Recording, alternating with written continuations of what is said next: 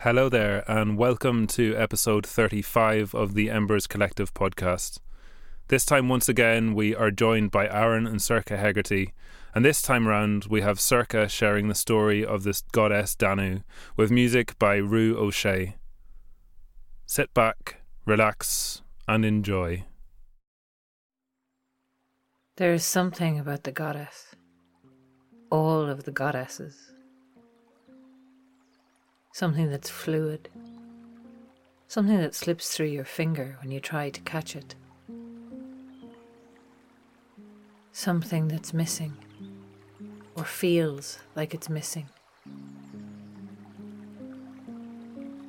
So many goddesses give their names to the rivers Boann and Shannon, and the great river of Europe, named for Danu or Anu.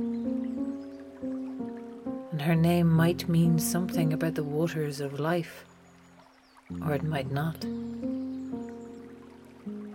Like so many things about the goddess, the knowledge has slipped away. And perhaps that is something that is done to a goddess.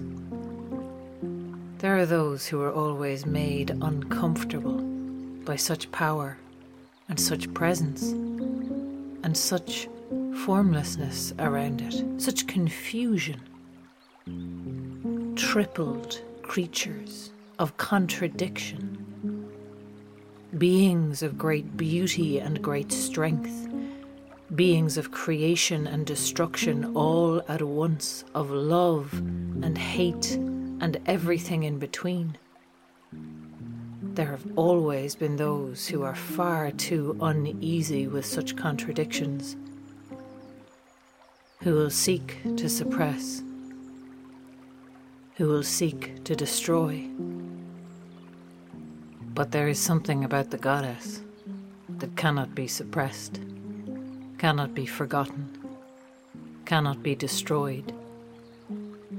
The river might change course, but the water stays the same. It still flows. It has its own nature. It has its own power. It has its own strength. And so, for every time that we forget the goddess, forget her name. We find her anew. We tell stories that are oddly similar to the stories we told about the goddess before. Though she might have a different name, we might give her a different face. She is still, in her essence, the same as the river that flows in and out of all her mothers and all her sisters and all her daughters, the goddess flows, ever changing, ever the same.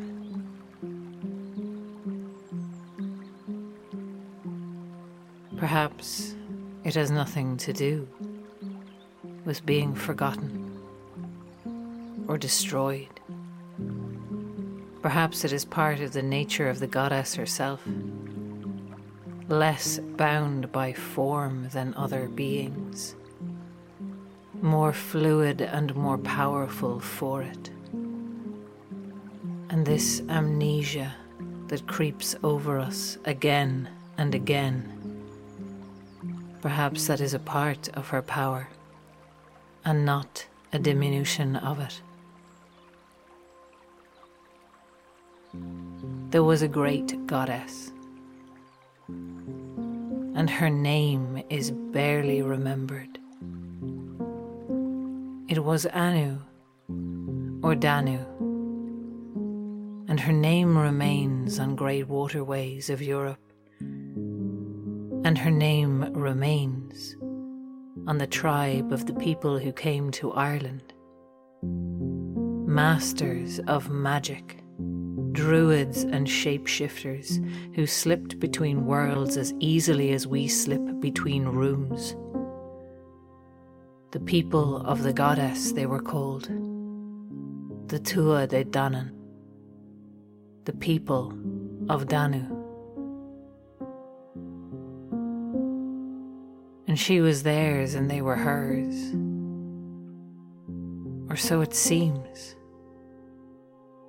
Though what rites they practiced, what prayers they said, if any, we do not remember. She left her name tied to a people. And it was daughters of her people who left their name tied to the land.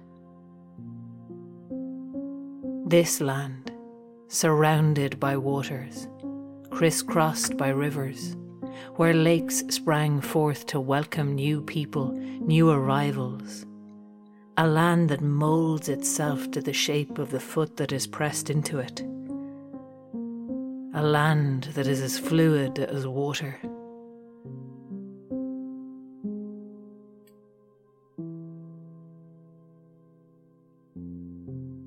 The people of the goddess, the people of Danu, they call this land Inishfal the island of destiny. And they ruled here long, long ago. They won the land in battle from their cousins, the Firbolg, and then again from the Fomorians. A different people, though not so different. They intermarried, they mingled their blood, and as often as they warred, they married. The last kings of the Tuatha Danann were brothers, and their names were MacCool and MacCecht and MacGrania, the son of the wood, the son of the plough, the son of the sun. And they were married, each of them, to three sisters Banba, Fola, and Ériu. And each of these goddesses believed herself to be the one who ruled supreme. And each of them was right in her own way. Banba was the warrior, at home in the wild places, in the forests that her husband ruled, in the high hills and the bare mountain sides she roamed and held dominion. And if you were to challenge her in her place of power, nothing could stand against Banba, not in the wilds with a weapon in her hands. For she was faster, swifter, stronger than any who came before her. The bride of the son of the plough was Fola. And if she faced Banba in the wild woods, Banba would indeed overcome her, for Fola was not one who placed great stock in physical prowess. Fola was a goddess of civilization.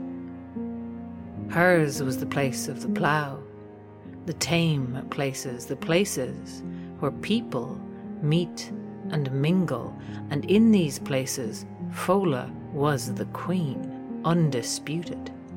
And if you came before Fola in her place of power, she did not need weapons to cut you down. She could kill you with a look. She could wither you with a word. She could elevate you with a smile. None would challenge Fola in her court and survive it.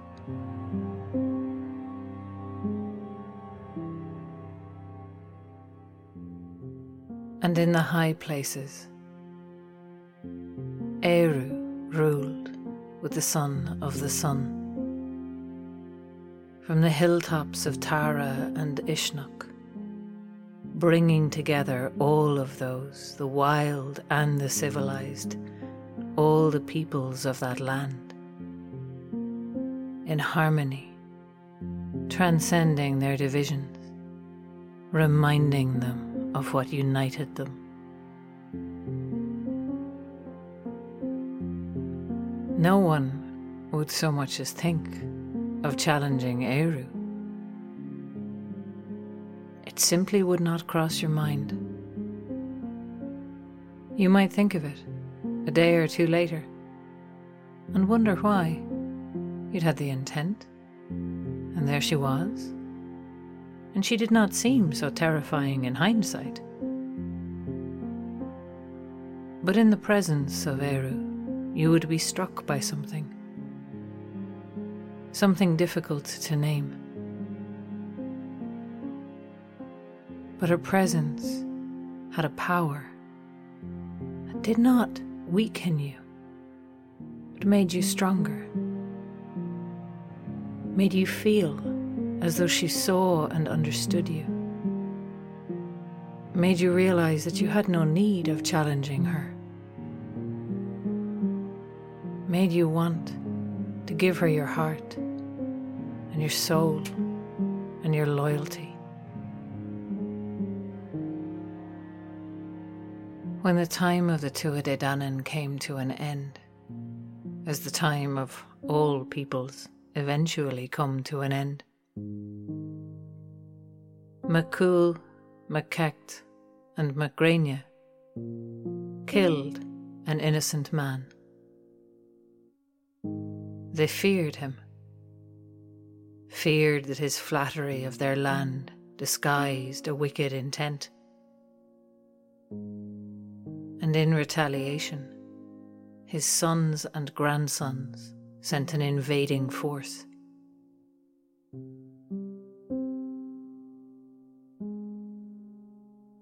And the Tuatha Danann knew they were fighting a losing battle.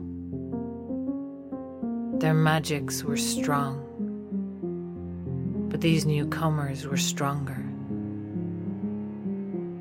And the great bloodshed that would ensue was something they wanted no part of. And so at first they tried to keep the strangers at bay, sending storms to push them back. But the newcomers had magic of their own, and the sons of Míl made their landing and came to the plain of Tailtiu for the final reckoning.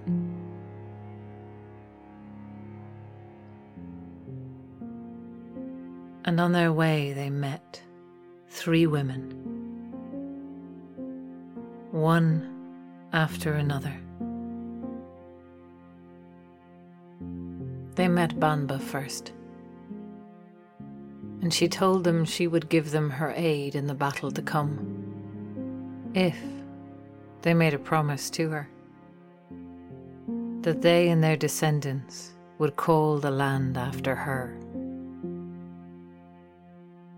and to this the sons of Míl agreed. And then they met Fola, and she made them the same offer that she would aid their cause if they named the island after her. And again, the sons of Míl agreed.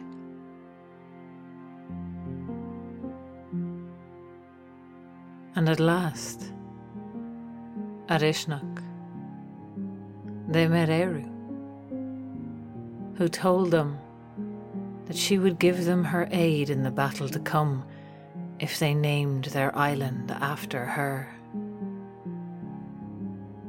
And the sons of Míl agreed.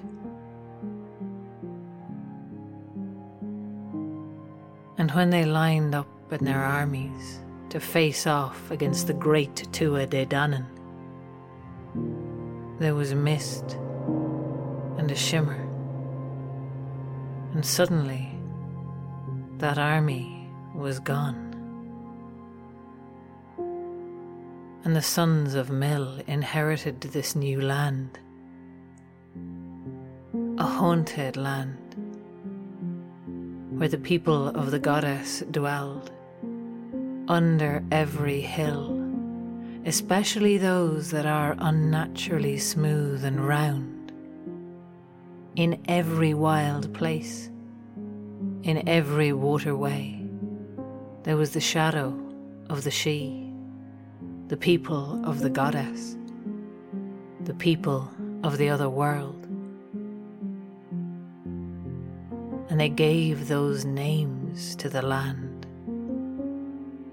Ériu, they called it, in their daily speech.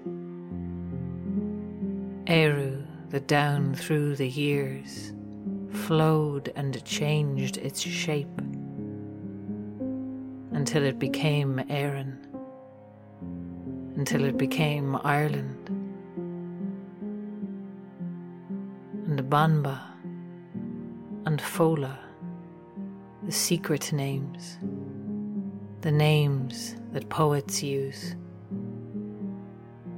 the names of the wise, still held, still whispered. And so their names remain. The names of the goddesses, like the names of the rivers, and the names of the land, and the names that are public, and the names that are secret, the names of the goddesses, all that remain to us.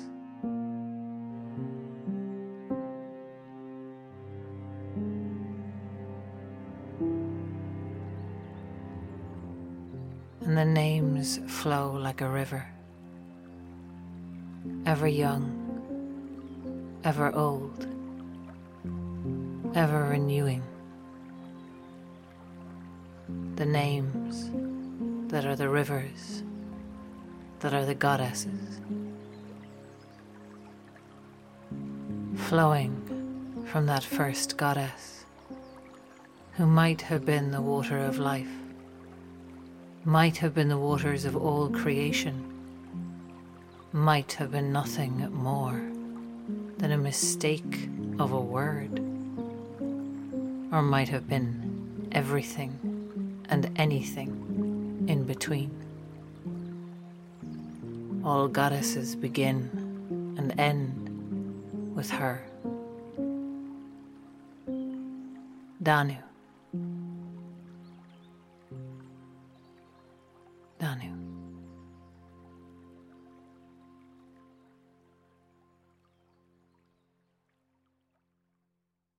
Thanks for that, Sorcha. That was lovely. Um, so, as I asked Aron, where did you come across this story?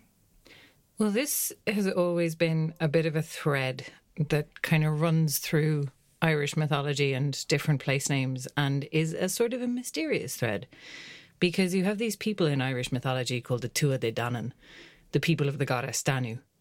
But there's no story about Danu. And then when you start looking at the different parts of Europe, there are rivers that are named after this goddess Danu. Like the Danube is the biggest one, but apparently there are a bunch of them uh, all throughout Europe. And so there's like weird little trace elements of this goddess called Danu or Anu, and that she was huge and this massively important goddess. And nobody knows anything about her today. And that's kind of always been really fascinating to me. Like, how did we have a deity that was so important that we now know nothing about? Like, was it, did she have a secret cult and all her worshippers died out? Did people deliberately set out to like destroy the Danu cult? Was it a mix of a few different things? We don't know, and we're never going to know. And that's one of the things that I both love and hate about mythology. I used to fantasize a lot as a kid about time travel and like going and finding these things out. But actually, I think it's kind of beautiful now because it, it gives you space to fill in with your own imagination and your own intuition and kind of go, well, I, I'm feeling my way into this it, it, it's a really it's a really interesting thing about mythology, and it can be both frustrating and really liberating to have these tiny snippets of information. And it and it seems to mostly happen mostly around goddesses um, and around women in mythology, where we have these tiny bits of information. But then it gives us the freedom and the liberty to to write our own narratives and write our own stories and bring them to life in ways that that, that are relevant to us today. Um, I know you know the, the role the goddesses and, and women in Celtic mythology is a really really big topic. And I guess like how how have you guys found it sort of bringing these stories and and sort of digging deep to find the female characters and bring them to life? How, how has it been for you guys?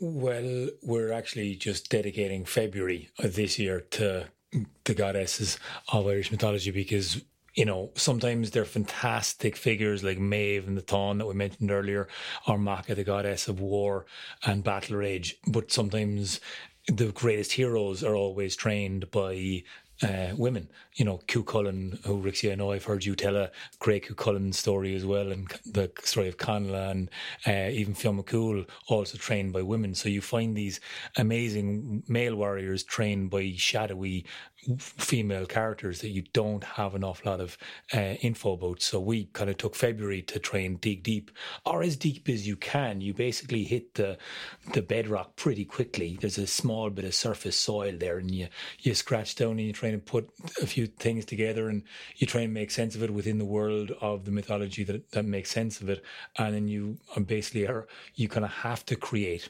something that makes sense of it, and that's kind of what we found is we've been telling this, these stories in, in, in February um, on our podcast uh, channel um, so that we can just try and bring back a few of these stories, but then we keep on hitting this problem of not having enough information, which is frustrating. No, that's a really good idea. But I, I, I agree very much with what Lonan was saying about like it is both frustrating and a wonderful opportunity. Yeah. Um, so, so what are the goddesses that you're going to be focusing on? Can you say? Uh, yeah, we had um, this story was the first, and Okay. uh, we also had the story of uh, Cleana's wave, Tun Cleana, which is uh, a goddess uh, love story kind of a situation. Uh, ends tragically. Most Irish They love all stories do. Almost all of them do. We found one that Yeah. doesn't once, um, and that that's kind of open to interpretation. Um, and then we also had uh, the story of Sadhbh, who was uh, the wife of Fionn McCool, and uh, it is one of the most tragic stories you'll ever hear when you tell it from Fionn McCool's perspective. But we decided to tell it from Sadhbh's perspective, and it's just a thousand worse. times worse. It's so much worse. So much worse. It becomes this absolutely brutal, heartrending story. Um, it- so that's a great advertisement for our podcast that I just made. I was going to say I was really hoping for a moment that you would say that it was this really beautiful uplifting story um, but unfortunately not Yeah, unfortunately not. And the last story, uh, which again is uh, the Knockainey story, is uh, researched why is Cashel famous? There's this, the, the two, apparently this group of kings were the kings in the called the Eóganachta in Cashel in, in Munster and the High Kings of Munster for ages, all because they had some lineage and link to Áine, this goddess of fertility, to the goddess of the moon, the sun. Turns out she was raped by a king, uh, and the line of kings after her was the, that was the reason why, and it was just really messed up, and it was this really kind of weird thing that we had, had to get our head around, and we tried to get our head around it. Uh, but anyway, that's the last story of this season of Goddesses Yeah. stories. They, they are. I think it's you know it, it's a complicated legacy because they're very very strong characters in Irish mythology, and as Aron said, a lot of the time they're in the background. You know, you have Scáthach, the the trainer of Cuchulainn, who's Scottish. Uh, she's from the Isle of Skye, and uh, you know there is apparently there was once an epic of Scáthach that has been completely lost. She had a she had an epic the size of the Iliad about her and her deeds, and at some point people stopped telling it. And then you have all of these. Um, you also have a lot of these characters where like the the legacy is quite um, difficult. Like particularly, I think the Áine story because it involves rape, and the Sadhbh story as well is kind of got a lot of coercion and nastiness in it.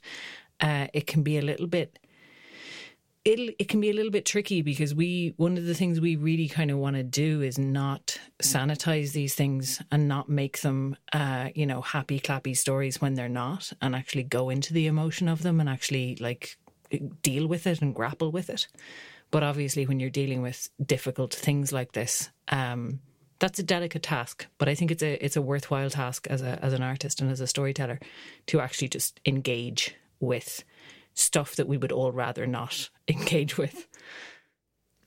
And the stories become better and better. They're like so much better once you actually shine the light on both sides. Like it's like, oh, we'll just turn down this the female perspective and just tell the male, and suddenly you're losing half of the fucking good stuff. You Hundred know, like, percent, yeah. it's crazy. And So- it, it also goes into that idea of, uh, you know, you, you have the, the the masculine ener- energy of these warriors of Cú Chulainn and Finn McCool, but then there is also that divine feminine energy. Which comes from the people that trained them, the the people behind them, the people that held them, the people that nurtured them, and um, and it just shows that whilst this, you know, is um, potentially the our imaginations, but I think that there's enough ev- evidence pointing to the fact that you know when these stories were alive and kicking, there there was much more of a prominent female presence within within the world, within these myths, um, that just has been lost over time. I'm going to say and blame straight up organized religion. Um, which is Yeah. something Yeah. that we we do we do talk about quite a lot because because it started to um, you know write things down, Yeah. um, which is which is kind of where the history came from was the Or monks not who write things down, as the case well, may be. there you go. And then and because bec- yes, and because the um, old mythology is very much an oral tradition, uh, these things get lost uh, because someone Yeah. has chosen. And this is Sure, it's literally his story. It's his story. Like it's literally the most obvious thing they've ever done. in the name. So that's why her her story festival uh, is a fucking great thing. You can look it up online. Uh, an attempt to bring back Well, maybe- stories.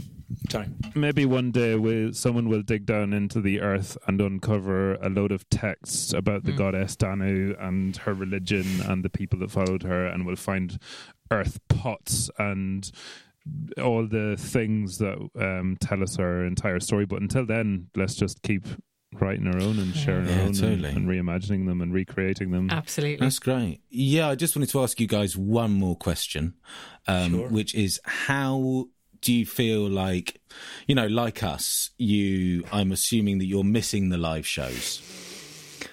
Oh God, yeah. Ah, yeah. A lot. I mean, like it's it's very tough not to be to be always looking for that uh, embrace with an audience and that loving kind of shared connection and the interflow of music and collaboration that you only get in the moment that is so profoundly unique that is nothing like acting. It's nothing like performing that I've ever experienced. It is so wholly co-created with your audience in the room. And the only ever time I've felt like that is at family dinners when I'm watching one of my uncles or my father tell a story from their childhood when they've really been so connected to it, you know. So that's kind of like, yeah, Yeah, good stuff. And but I- know exactly what you mean. It's it is actually painful. I was chatting with a, a musician friend of mine just today, and was saying like in the last year. So bearing in mind, I used to stand on a stage in front of people twice a week, at least once or twice a week, and this year just gone, I've performed live three times, and it is it's actually quite painful. it's brutal, man. And I like. I have. I have spent years saying like I'm not the performer one in Candlelit Tales. I'm the bookworm that has been coerced into performing, and like I don't really need it the way other performers. uh, And like had this story in my head, and this year has just shown me how that's not true. Like that. There's there's as Aron was saying, it's just a, an incredible human connection that you get from storytelling, particularly that is uh, wonderful. I have a, I've performed twice, um, and and you know, and managed to get performances in in schools, uh, and it's just It's medicine. it, it really is. It is Yeah, food for the soul, and it just Yeah. reminds you. It remind. I think you know this year has really shown me that we need we need to remind ourselves constantly that we are human uh, through our interactions with each other, and and being shut up in four walls on your own is not uh, a way for a human to live because you it you just can't do it. Yeah. it's kind of the opposite of of storytelling and what we try to do as collectives of storytelling and definitely what what I always try to do as a storyteller sitting at home on our own staring at a computer screen and and connecting with each other through that is the absolute opposite of what we try to do with our audiences and what we try to do with stories and what storytelling has always been Mm-hmm. so it's a very alien situation and even like even the zoom shows we did at the start of lockdown now you know they were they were great and I know people really enjoyed them but for me it was it was such a disconnect from what I actually want to do with storytelling and and what I believe storytelling is and, and I think we're all we're all similar with that. I mean, like that's kind of we we had the similar thing of like struggling to do a few online bits and pieces and trying to do it, and then we kind of you know, but weirdly enough, we've kind of just been finding a bit more um positivity through doing more of the podcast. We've buckled down and done loads more, more writing, putting the fire under us. And I, one of the most feeding things we've done is the uh, the storytelling course because we started doing this in January. And that's kind of how we've kind of found a way of interacting, a way of passing on a skill set, a way of like actually engaging with people that is teaching them what we know about Irish mythology, what we know about performance, how we analyze, dissect stories, go into story analysis, as well as looking at the larger um, structures of things and then being able to tell their own story. And we just finished one last week and started another one this week um, where, because we are like, fuck, that was brilliant. That's just More- great. That's more. actually, More of this. you know, it's it gave 14 people an ability to to feel that thing that we get when we perform and they all did it for each other on zoom and although it is disconnected because everybody was so wholly in it together performing together for each other it was that's and i didn't perform and yet i got that sense of elation so it was it was close to it was as close to a an uplift as i have found since lockdown That's but that's what you have to do you know? Yeah, no, man, you've got to adapt. And this is what I've seen creatives, people, businesses just doing across the planet, really, is just hmm. going, right, this is where we're at. What can we do about it? And, you know, you've got yourself set up with some microphones and you're like, even if I'm just talking to one person in a void, I am going to tell some fucking stories. yeah. and share some creativity and Exactly. inspiration and just have that kind of a link with people is very important I think you know exactly. Before we before we finish up, is there have you guys got anything coming up that you want to share or tell our audiences about, or any workshops or anything coming up?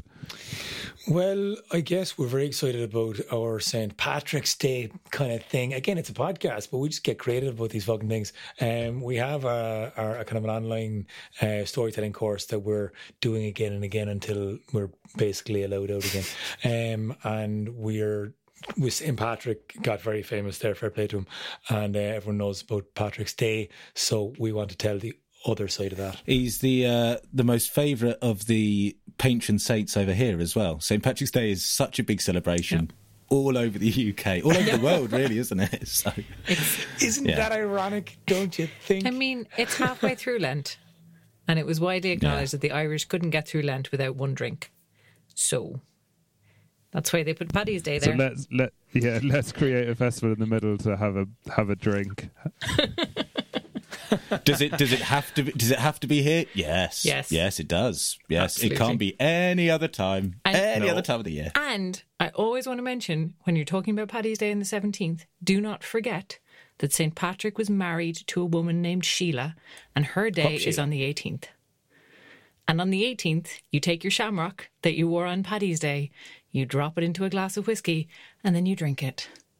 And that is the tradition. So that's where down in the Shamrock comes from. That's how you drown a shamrock, and that's why it's for Sheila. So you got Paddy's Day and you got Sheila's Day. So we're going to be telling the kind of the story, the fuller story of Saint Patrick or Paddy, and uh, which links in with the Oisin story, which is quite, quite a well-known story in Irish Irish kind of schools. Everyone would know Oisin and Tirnanog, but they didn't really know that Oisin and Saint Patrick had a little bit of a quarrel, had a little bit of a tussle, had a little bit of They a, had a go at each whole other. conversation about God and paganism, and we're going to be telling that story.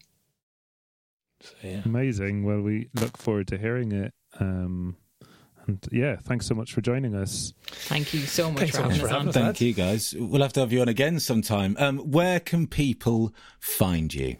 Uh, they can find us on our website, candlelittales.ie. And they can find us on social media uh, Facebook, Instagram, Candlelit Tales, and they can find Candlelit Tales podcasts wherever they get their podcasts. That is all we've got time for, I'm afraid. But thank you so much, Aron and Sorcha, for coming all the way onto Zoom and talking to us here. Um, it's been great having you on and chatting about Celtic mythology. Um, thank you so much. Thank you, guys. You. Thanks, guys. Thank you so much for joining us on episode 35 of the Embers Collective podcast. Massive thank you once again to Aron and Sorcha Hegarty from Candlelit Tales. If you'd like to find out more about Candlelit Tales, you can head to their website candlelittales.ie or you can search them on Facebook and Instagram. You can also delve into their wealth of podcasts wherever it is that you get your podcasts from. As for us Embers, if you don't already, you can follow us on Facebook and Instagram. Make sure to share our podcasts with anyone you think might enjoy them in these strange and surreal times. You can also donate via our Ko-fi page. Just search for the Embers Collective. I'll put the link in the description. Thank you so much once again for joining us, and we'll see you next time.